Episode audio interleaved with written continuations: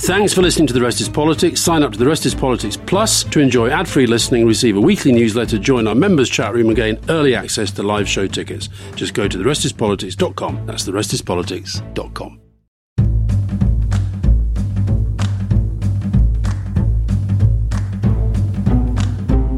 Well, welcome to The Rest is Politics Awards with me, Alastair Campbell. And me, Rory Stewart. And this, I, am going to, Alastair, give you a bit of credit for this, the awards. So I'm going to be guided by you a little bit through the system. so what we've done, Rory, we've just worked out a few categories, and each of us have to to pick uh, a person, an event, whatever it might be, to fit these categories: outstanding politicians, event of the year, surprise of the year, moment of the year, film of the year, all sorts of things. Is it, is it all about the World Cup, or are there some other stuff? I'm going to try and get through it without even mentioning the World Cup. Oh, because unlike okay. you, I'm just not obsessed with football. I'm just not a massive football fan like you. And then at the end, we're going to have a lifetime achievement award. But on that one, we have to agree. On all the others, we don't have to agree. We can say what we like. So the first one is outstanding British politician of the year. Gosh. Well, as a starter for 10, then maybe the big theme of the end of the year is the way in which we have moved a little bit away, I guess, from the extremes of populism of Boris Johnson and Liz Truss. And in their different ways, Keir Starmer and the Labour Party has, I think, completed the transition away from Jeremy Corbyn, made them a really serious electable party. You know, many, many points ahead. I know what they are, 20, 30 points ahead in the polls at the moment. And Rishi Sunak has, for, for all the grumbles we've done on the show, definitely compared to Boris Johnson and Liz Truss, brought a bit more sort of sanity and restraint back to the Conservative Party. So, so in your in your classic establishment way, Rory, you're going for the leaders. You go for the two leaders of the two main parties. I'm going to the backbenches. Oh, go on then. And I'm also going to the Tory backbenches. Go on. And my 2022 politician of the year is Charles Walker. Charles Walker, Sir Charles Walker. Go on, tell us about him then. Well, the reason I like, I've, I've always liked Charles Walker because he was one of the first MPs of any party to come out openly and say that he had mental health problems, that he'd struggled all his life with OCD. But I think the reason he's impressed me this year, in a pretty unimpressive parliament, it has to be said, is he has genuinely, this is a guy who's never been a minister. He's been a, an MP for 20 odd years. He's never been a minister. But he has genuinely spoken truth to power with real passion and conviction. He did it to Johnson uh, when Johnson was falling apart. He was one of the first people to call on Truss to go, said she was an absolute disgrace and a shambles, that he couldn't he couldn't imagine why anybody would would vote for her. And I think I remember as well when during the COVID uh, period when he was he seemed to me, you had all these kind of anti vaxxers who were really, really irritating, but he just had a passionate kind of view that we were doing massive mental health damage by locking people up for so long. We weren't thinking through the consequences. So I'm going for Charles Walker. Well, that's that's great. So I I I always liked him very much. I mean, he's incredibly. So he's the stepson of an MP. He's he's sort of the kind of guy who I thought would be um almost a kind of pin-up conservative MP of the 1950s. He's very kind of good looking um, very charming, but as you say, has very much been a professional backbencher. He was a big um, stalwart of the 1922 committee, which was this the backbench kind of engine room of the Conservative Party. He could be very funny in the House of Commons. He'd make these incredible. I, I once saw him make a speech that I think was about four words long. If not now, when? Oh, very good. Oh, goodness gracious me. Well, there we are. You actually knew that. it was the, that was during, mind you, that was him calling for a referendum, so I didn't like him for that.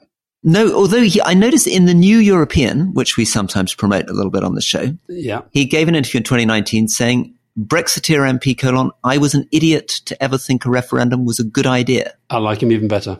So one of the nice things is he's he's quite he's quite good, unlike most MPs, at sort of contradicting himself. He says, um, "I'm an idiot. I'm happy to admit to your listeners, I'm an idiot." so there we are. That's the first award. Outstanding UK politicians are Charles Walker, from me and Keir Starmer and Rishi Sunak from Rory. Now, outstanding overseas politician of the year, and I guess this one's just really boring, isn't it? Because there's one, there's one such an obvious choice currently in Washington. I know, but we got to avoid him. We're not, not allowed to say we're not allowed not allowed to say Zelensky if that's where we go. I, I think, think we probably I think we should probably say Zelensky, uh, but here's a great question from Alex Skitt. Outside of Zelensky and Putin, if you could pick one hero and one villain of 2022, who would it be and why? And I think I'm going to go for Joe Biden. I think Joe Biden has just been extraordinary this year. I mean, yes, he's very old, and yes, he looks a bit doddery at times, and he gets his words all bottled up. But I think, you know, we've seen it just in recent days with Zelensky in Washington. For all that Johnson tried to take the credit on Ukraine, Biden has really showed incredible global leadership on Ukraine. He's done some pretty remarkable things on the domestic front, and he's just a very, very nice bloke. It's it's extraordinary, isn't it? I mean, I'm I'm in the US at the moment, and the last acts of this Democratic Party dominated Senate and Congress is going to be to vote through another very, very large package of support for Ukraine. Mm. But there's an extraordinary dissonance because you're absolutely right. Objectively, he's got through this big stimulus package one of the biggest environment climate packages ever passed in the United States, probably the biggest. He's done very well in Ukraine. But on the other hand, everybody that I talk to in Washington who works closely with him literally says it's like the end of the film of El Cid. He's like this, he's this dead corpse being put on a horse and ridden out. So there's this sort of weird discrepancy between the sense of him being very apparently in public decrepit and forgetful, while at the same time getting these amazing things done. I'd like a shout out though too to your friend Macron. I know mm-hmm. he embarrassed himself a little bit. I thought on the on the World Cup pitch. There we are. I got World Cup reference in. You're obsessed, or you're obsessed. He did. He did succeed in seeing off uh, Le Pen in the elections. Yeah. We obviously had a major criticism last week of him, which is the way in which he's got in the way of blocking a lot of the accession of countries like Kosovo, Bosnia, Serbia to the EU, which was a very important part of what was drawing people into peace in the Balkans. But all that aside, I think he is a genuinely extraordinary figure. I mean, it's incredible how he's reinvented French politics, how he's shown that being an independent could work, how he reshaped the entire party system. I mean, I, I think if great politicians are creative people who create new circumstances. Macron certainly seems to have done that. Mm. And so, if we're not allowed Putin as the as the worst pol- foreign politician of the year, I think we probably agree that he is. But if we're not allowed him, I think I'm going to go for Lukashenko, his poodle um, in Belarus. In fact, I, one of the uh, more interesting things I did this week, this year rather, was the contact I had with the Belarus opposition, who are some pretty, you know, fantastic people who are doing some very, very brave things. Um, and in fact, you mentioned the New European. Let's give them another plug. They did a big piece. We got the opposition to do a big piece, and it was all about Putin's poodle and uh, and so forth. But you know, Lukashenko is one of the few last standing enablers um, I guess Xi is to some extent in that Xi could, you know, he could push harder against him, but I'm, I'm going for Lukashenko as Putin's sidekick. I, I in um, 2003, when I just finished in Iraq, two, sorry, 2005, just finished in Iraq, and I was looking for a new job in the Foreign Office. And somebody tried to uh, encourage me to apply to be the ambassador in Belarus and said, it's a great opportunity, 2005. Lukashenko is on his way out. This is the last dictatorship on the edge of the European Union. You need to get in there as the ambassador in 2005, and you'll have an amazing three years bringing Belarus into the fold of the European Union and spreading democracy to the edge of Russia. We're not tempted. Well, here we are, 17 years later. I might have not. that, that, that would have been a good job. You don't know. You might have made a difference. So, what about domestic? Domestic worst politician of the year? I suppose Johnson and Truss are runaway winners. Well, I, I must say, Liz Truss was pretty astonishing. I mean, she doesn't, I mean, uh, Boris Johnson, you know, I, as I keep saying, is the most monstrous human being, but has a certain kind of political skill. I mean, he, he won elections. He almost got himself back in again, uh, voted in by the Conservative MPs. He's standing against great survivor. Liz Truss, I mean, I cannot think of a more catastrophic period, sadly, as prime minister for two or three hundred years. I mean, mm. it, it, broke records in every way, as well as breaking the British economy. On the international side, though, a, a little shout out for Pedro Castillo, who's who, although he lasted a bit longer than Liz Truss, is a pretty astonishing combination of both being a pretty uninspiring. This is this is the president of Peru, ex-president of Peru, pretty uninspiring individual, not great intellectual skills and development, but also managed to culminate in trying to do a massive anti-constitutional coup d'etat, full-on populism, trying to dissolve his own legislature, and has ended up, as you pointed out last week, in jail. Yeah, but he, he, you say he's not inspiring, but he is partly inspiring from jail these people to go out and fight on the streets, and it's leading, leading to rather a lot of bloodshed. That's that's true. That's true. I mean, he's a full-on left-wing populist. I mean, yeah. I think he's, and I, I, I was thinking about this also with Jeremy Corbyn, who's been popping up a bit on Twitter in the last uh, last couple of weeks, holding forth on the World Cup, um, hold, holding forth on Palestine and the normal Jeremy Corbyn. Which, which we all know, holding forth on the World Cup is exclusively your preserve. Exactly, exactly. Jeremy Corbyn and I competing for who is more expert on the subject of football.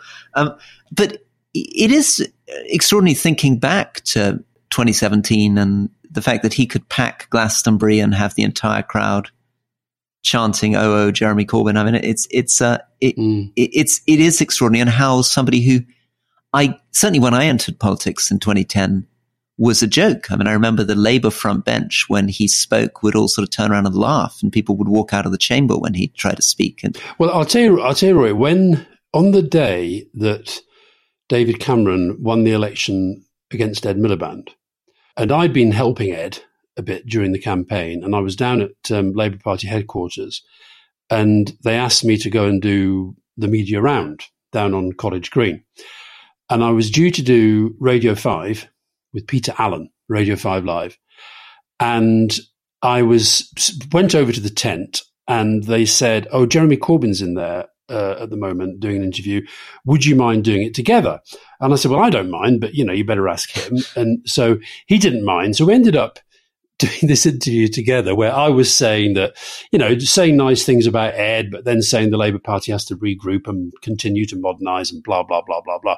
Now, I honestly think if I had said at that time, do you know what? I think the next leader is sitting with us right here in this tent. I think I'd have been taken away and taken over to St Thomas's. And yet, a few weeks later, he was the leader. It was it was incredible. It's the most unbelievable story. I don't think it's properly been told. Has somebody written a really good book about how he managed to do this? Because I think if for listeners who are interested in politics, to, to take it back to the, this was a man who had never been considered suitable for even the most junior shadow front bench position under any Labour administration, had been put forward as a candidate almost just because it was Buggins's turn for the far left of the Labour Party to rotate through different candidates, and John McDonnell had didn't particularly want to do it. Didn't want to do it. John McDonnell had done it, I think, the time before, or Diane Abbott done time before, so they put him through. Got a couple of votes from more moderate figures who thought it was good for diversity to have Jeremy oh, Corbyn in the race. Bar, Margaret Beckett, Sadiq Khan, where are you now? Exactly. And the next thing we know, he wins. So, yeah. can you just tell us a little bit about how on earth did he manage to win from a position where nobody rated him? To actually winning the whole thing? I think it was an underestimation of the extent to which the party had changed. And, you know, the party that we, we'd had it in this era of pretty tight command and control, message discipline, so forth. Then we, I think going through the crash, because the Labour Party did sort of at least come together behind Ed and really try to go for it, Ed, I think, opened the door to the sense that we needed something a bit more ra- radical. There is, by the way, a good book, and I've just remembered the name of it. It's, it's called yep. the, It's Left Out. Patrick Maguire and Gabriel Pogrund, who now writes some pretty good stuff for the for the Sunday Times. Um, look, it's very hard to explain, but but I think also don't underestimate. We're back to this thing about, and I'm not saying this is being critical of Corbyn, we were well into the populist era by then. And I think the sense of somebody going out and basically saying, look, you can have all this stuff that you want. You can, we can make all this massive change and we can do it without, you know, worrying too much about the detail. You know, he, he was able in a way that I never thought he would be able to, to galvanize an awful lot of young people to say, yeah, I want to get behind this. It's it's amazing because the candidates against him were Yvette Cooper, mm-hmm. Andy Burnham, yep. who's been doing an amazing job in Manchester. I really, you know, I, I grumble about Sadiq Khan, but I'm a great admirer of Andy Burnham's and Liz Kendall. And you would have thought any one of those three would have been a very, very plausible candidate. I can't even remember who I voted for. He, he apparently won by the largest mandate ever won by a party leader. Yeah. Uh, with yeah. almost no support from his own MPs. Yeah, Owen Smith was a he challenged him and later, didn't he? And I did I did vote for him. Um, but no, you've got to hand it to Jeremy Corbyn. He's got something, and now there he is. You know, sort of probably thinking about whether he's going to stand as an independent in in Islington, and, and even very high profile figures. The history for independent candidates is not great. I've got one other shout out for the worst politician of the year.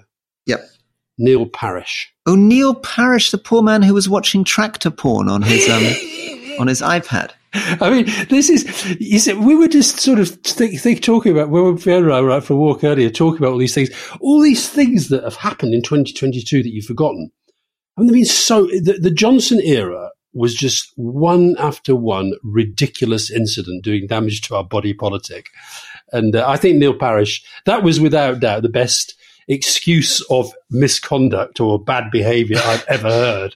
I was looking at I was looking at some tractor websites and for some reason it led me to this pornographic site and it popped up as I was sitting in the House of Commons. It's, I mean, it's also it's very sad, isn't it? Because there was a there was a Labour MP who got in trouble when I was early in Parliament. I'm not going to humiliate him by mentioning him, but his excuse was again that he he'd, he'd again been found with some astonishing male pornography on his screen and he he claimed he had no idea why Google had suggested this to him. But of course, th- there is a reason why Google suggests this stuff. But we don't need to go into algorithms. Okay, right. Moment of the year. Moment of the year. What was your moment of the year? I'm going to stay in Latin America. I think my moment of the year was Bolsonaro losing. Ah, and the reason for that is that even though I have no massive connections with Brazil, if you remember the build up to that, there was all this talk about Bolsonaro wouldn't recognize the outcome if he lost, that there was the possibility of the military and the police getting involved against Lula if he won. And actually, I hope this could be wishful thinking, but it's one of the reasons I am a little bit more optimistic about the state of the world than I was at the start of the year. Is Johnson's gone, and funny enough, Johnson's departure didn't fill me with pleasure for some reason. I didn't. I just felt so sick at the idea he'd ever been there. But Bolsonaro going, I felt was potentially a really big turning point. And Trump apparently so far pretty much humiliating himself. I mean, not only yeah.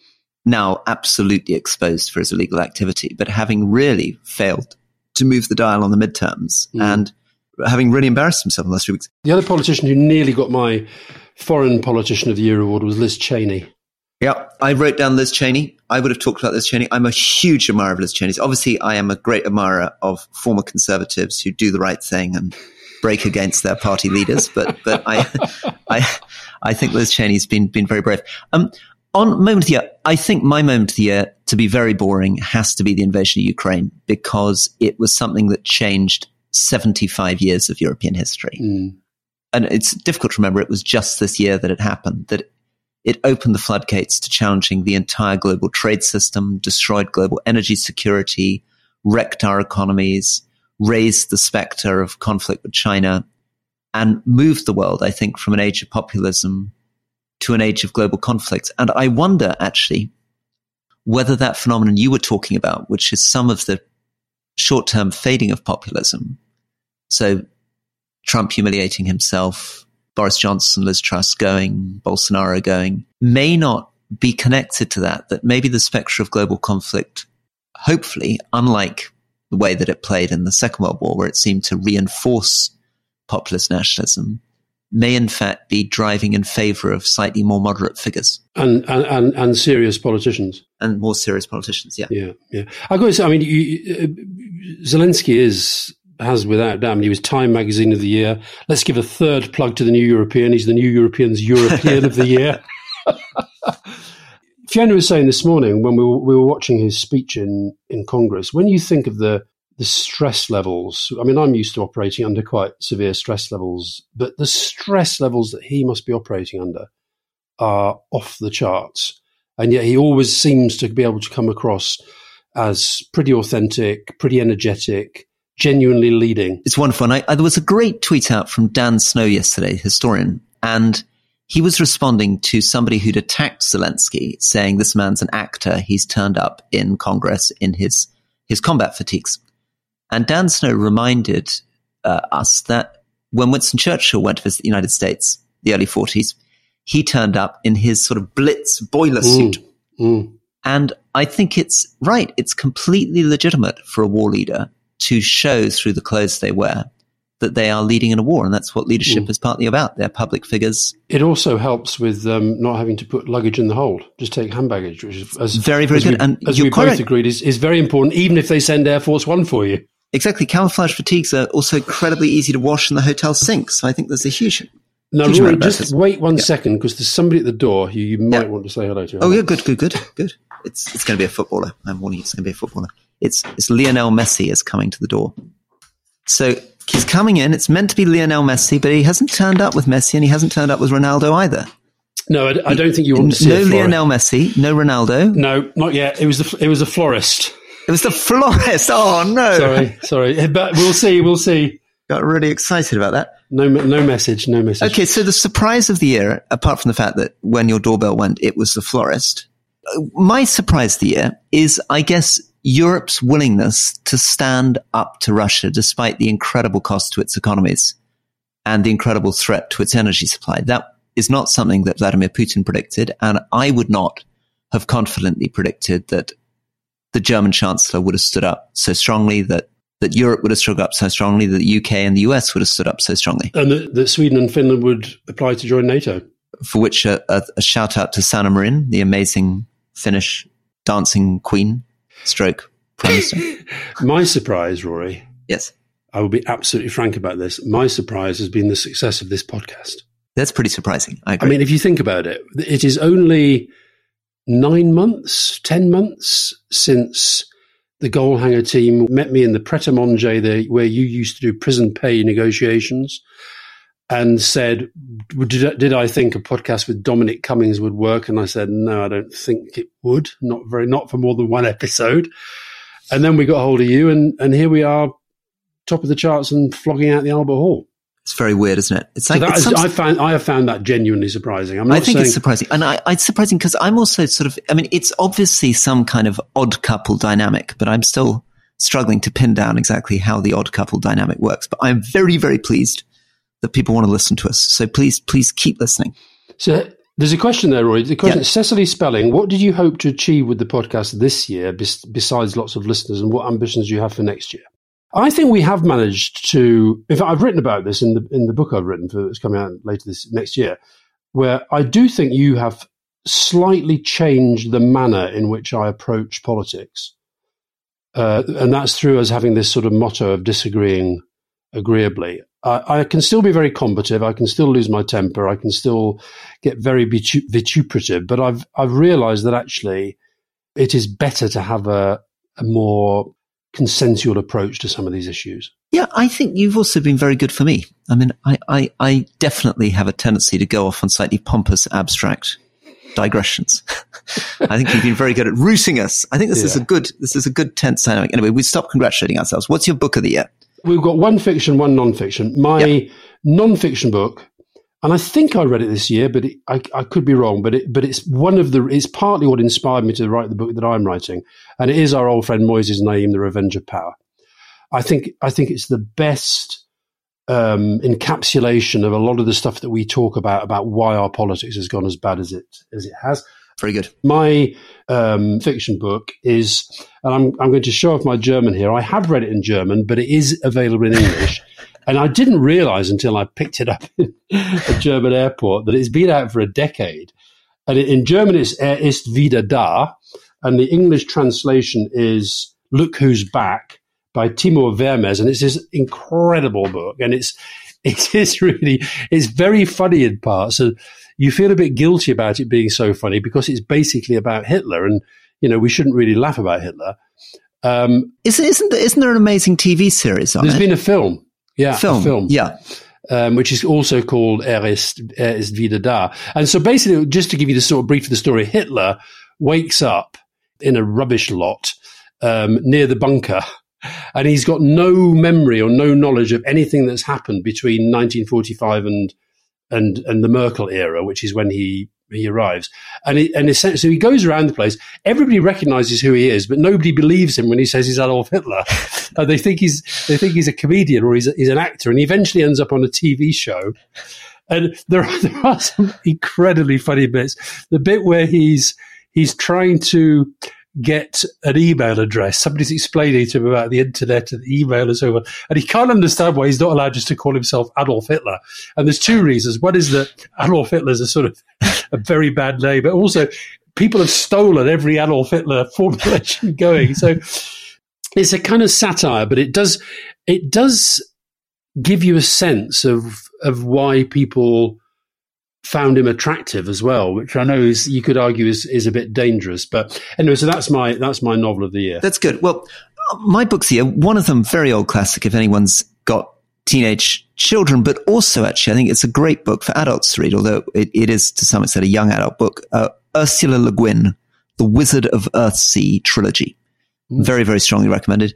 She was an amazing uh, child of an anthropologist, profound thinker from California, wrote very well about the Tao Te Ching, the, the Chinese um, mystical text, but produced this wonderful, probably the best book ever written about wizards and dragons. So, sorry, is this is this this is non-fiction? This is the fiction one. Oh, first. this is the fiction one. Fiction sorry, one. Fic- right. I, fiction one. I thought you were talking about. I, I wondered whether you were going to tell me you also believe in UFOs. I also believe in dragons. Yeah. Um, no, the a non-fiction one I was going to suggest um, is by Raphael Behr, hmm and who almost we almost lost him. Had a amazing, had a, you know, he's younger than me and had a terrible heart attack and almost died on a on a jog. But anyway, he came back from it and has written a book with the title "Politics: A Survivor's Guide," hmm which I've read the the, the, the proof of, and you can pre-order it now. Oh, it's not out yet.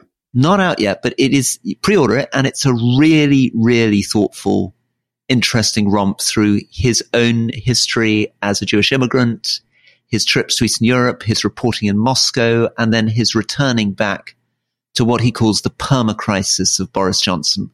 Um, Oh. So Raphael Behr, Politics: The Survivor's Guide. It sounds like you're promoting what might be a little bit of a competitor to my book, Roy. And uh, so I may have to take him down at some point. He's glo- gloomier than you. You're, you're the more optimistic one. Film of the year. Ooh, film of the year. Yeah, well, I'm going to say Elvis, which you recommended to me, and I thought was Oh. absolutely wonderful. Over to you. I would say Elvis because I love saying Elvis, but I'm going to go for Belfast, Kenneth Branagh. I absolutely, I absolutely love that film. I think it was this year. I certainly saw it this year. Um, it is, it is, re- it really is a beautiful film. The young boy who plays what you know you imagine to be a young Branagh is just so kind of warm and sort of lovable, and the char- the, the parents have you know got there's a real sense of authenticity about them and about their story, and it's not self indulgent. You get a real sense of what growing up during the Troubles was like. And it also did, I think I said at the time, it, it, it, sort of fueled my anger at what this government is doing and continuing to mess around with the uh, the peace process by not gripping uh, Brexit in the way that they should. I've I've been um been watching Kenneth Branagh because the Hamlet that I've been watching is Kenneth Branagh's Hamlet. It's full length, three and a half hour, and he's managed to persuade Charlton Heston to play the actor who does the play within the play uh, Oh, wow. in Hamlet. So that you have, you're having you're, you're having some right old cultural experiences. right, right, old cultural experiences. Right, I think time for a cultural break. You were probably signing your own death warrant. Well, probably, but I'd moved into damage limitation mode. Who killed Liz Truss? I'm Robert Peston from The Rest is Money, and we've been telling the story of the worst financial crisis faced by a British government for 50 years. The consequence of the catastrophic mini budget. And now I'm talking to the Prime Minister at that time of extreme chaos. Liz Truss. Over the course of two episodes, I ask her what she knew and when, how much responsibility she takes for the crisis, who she blames, and of course, who killed Liz Truss. Listen to The Rest is Money now, wherever you get your podcasts.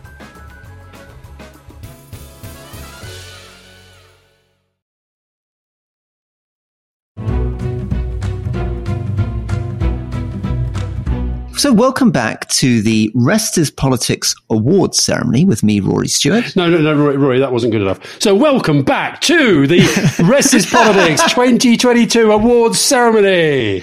With me, Rory Stewart. And me, Alastair Campbell.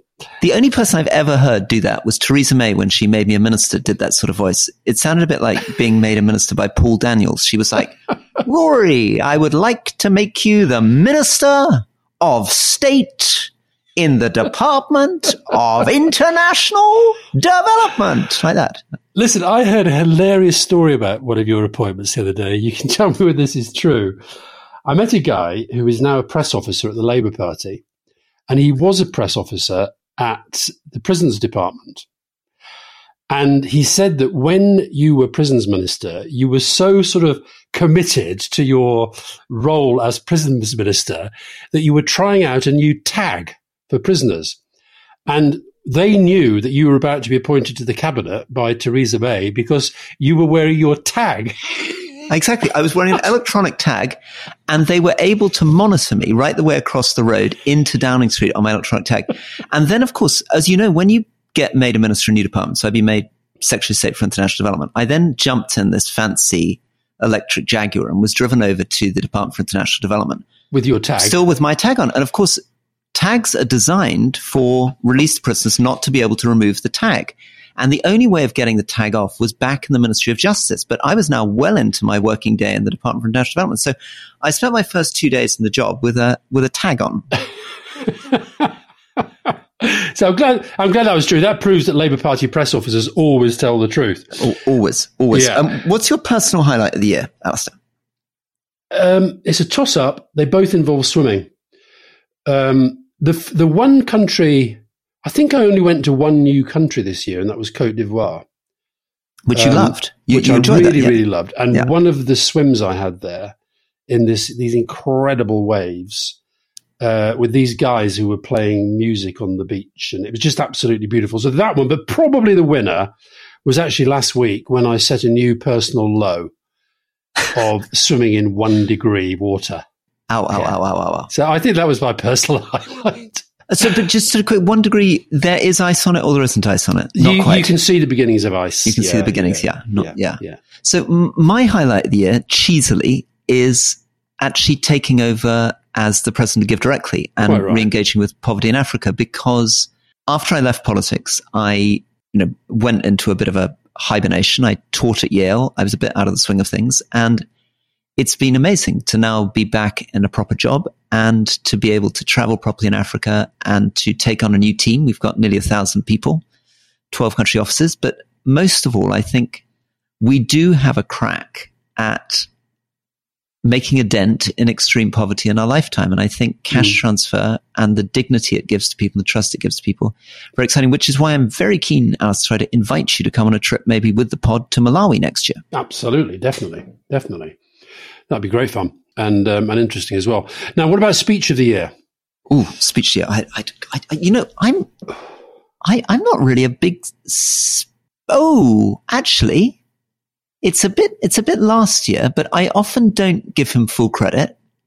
But probably the best parliamentary speech I heard was Tom Tugendhat on the Afghan withdrawal, which was the most extraordinary five, six minutes of Mhm. passion, anger, glimpses of humor, real oratory, and a very serious political point about the shamefulness of Britain's abandonment Mm. of Afghanistan. And yeah, I should I should give him a bit of a shout out on that. Who's your speech of the year? Well, I'm going to get a bit of grief here from all my Labour friends because my runner-up is Michael Heseltine, who did a brilliant speech about why we should never give up the fight to get back into the European Union.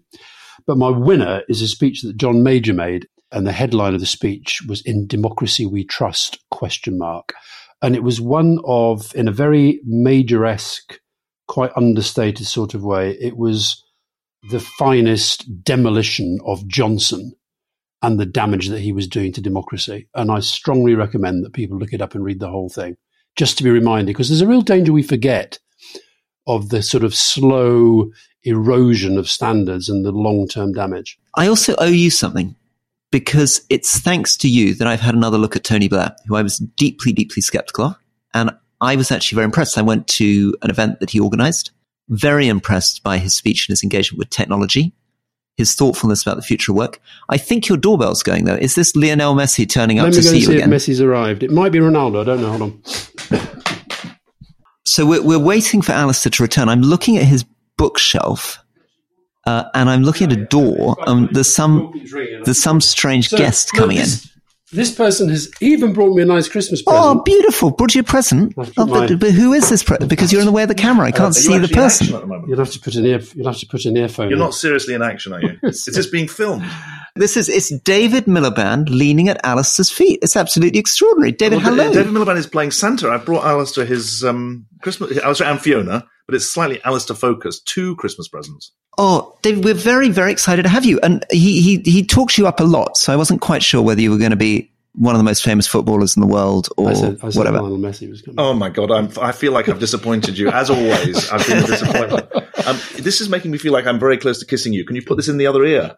Uh, I put my yeah, yeah like that. Yeah. Oh, okay. Yeah. Uh, Actually, we, Al- Alastair and I were being photographed. Um, we got very close to kissing each other. We were made to be photographed almost nose to nose.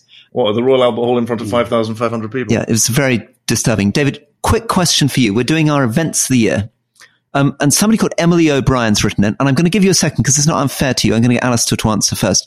Mistake of the year in politics and personally. We'll give you a bit of time. I'm going to let Alastair think about it while you think about mistake of the year. Do you mean being our own mistakes or other people's. Well, people's no, I think a mistake, someone else's mistake in politics, Truss Kwarteng, without a doubt. that was pretty colossal, I mean, wasn't it? that's the second award for Truss and Kwarteng. in the in the in the demerits of the year. Yeah, yeah, yeah. Yeah. Um, Go on then. I think the mistake of the year was Putin's invasion of Ukraine. This was a bad year for dictators in various ways. It was a very bad year for people around the world in some in extreme circumstances. But I think Putin's invasion will go down as grand historical error on Napoleonic scale. I think David Miliband's mistake of the year is kneeling down at my. I'm not at your feet. I'm at exactly. Uh, I've got this rather difficult um, thing, but Light. I want you to um, open the present because the the the trees motif has got. Um, He's the- opening a the- the present. book, Just for those of you who are listening to this. Oh, you can I listen to the see. quick. Look, What's he giving you? how to be more tree. Now, just exp- Oh, very- oh, look at it. Don't, don't, don't, don't do oh. what children do and throw the book present away before you've looked at it. Great trees of New York map. Oh, was he expecting a Pokemon or something? And now he's really He's- disappointed. he- but look, look at the, the thing is, it tells you how this now. I'm afraid, just in case you are suffering from low self-esteem, this will show that actually your obsession with trees is quite well It is grounded. Look at what the Es- chapter. essential life lessons for perennial happiness. I've always believed trees can make you happy. No, that the trees don't. The trees have figured out how to be happy. Look at the chapter headings. Okay. Beginnings are always small. Japanese maple tree. Patience Very is good. a virtue. I've heard that one. Draw strength from Draw strength from The others. Aspen, tree. Aspen. The- where, where'd you get with the patience as a virtue one, Alastair? There? Ask for help when you need it. The elm tree does that. ah, it's very good. to your environment. The American beech. American beech. Be authentic. Hornbeam. Always have a plan B. What's your plan. B, David? Plan. I'm on to plan N by now. I think rather than plan B. Thank you very So, uh, much. Is this? Are you podcasting in um, uh, the questions podcast? Or no, is we're this doing the the main one? awards. We're doing a special award. It's special I see. And awards ha- ceremony. How yeah. many have you won for yourself? I haven't won any. Well, the podcast was the su- the success of the podcast was the surprise. Wait, David, I, I want you to have a chance to talk properly to Alastair, but can we just quickly just do the last bits on this pod? no, David's not staying. He's going. He- I'm, he's- I'm not. Well, he's got very important people to see. Well, let's do event event of the year sport, event of the year culture, and then let you have five minutes chat to David. So, Gun, Okay. what's what's your event of the year sport? What's your event of the year? The event of the year in sport.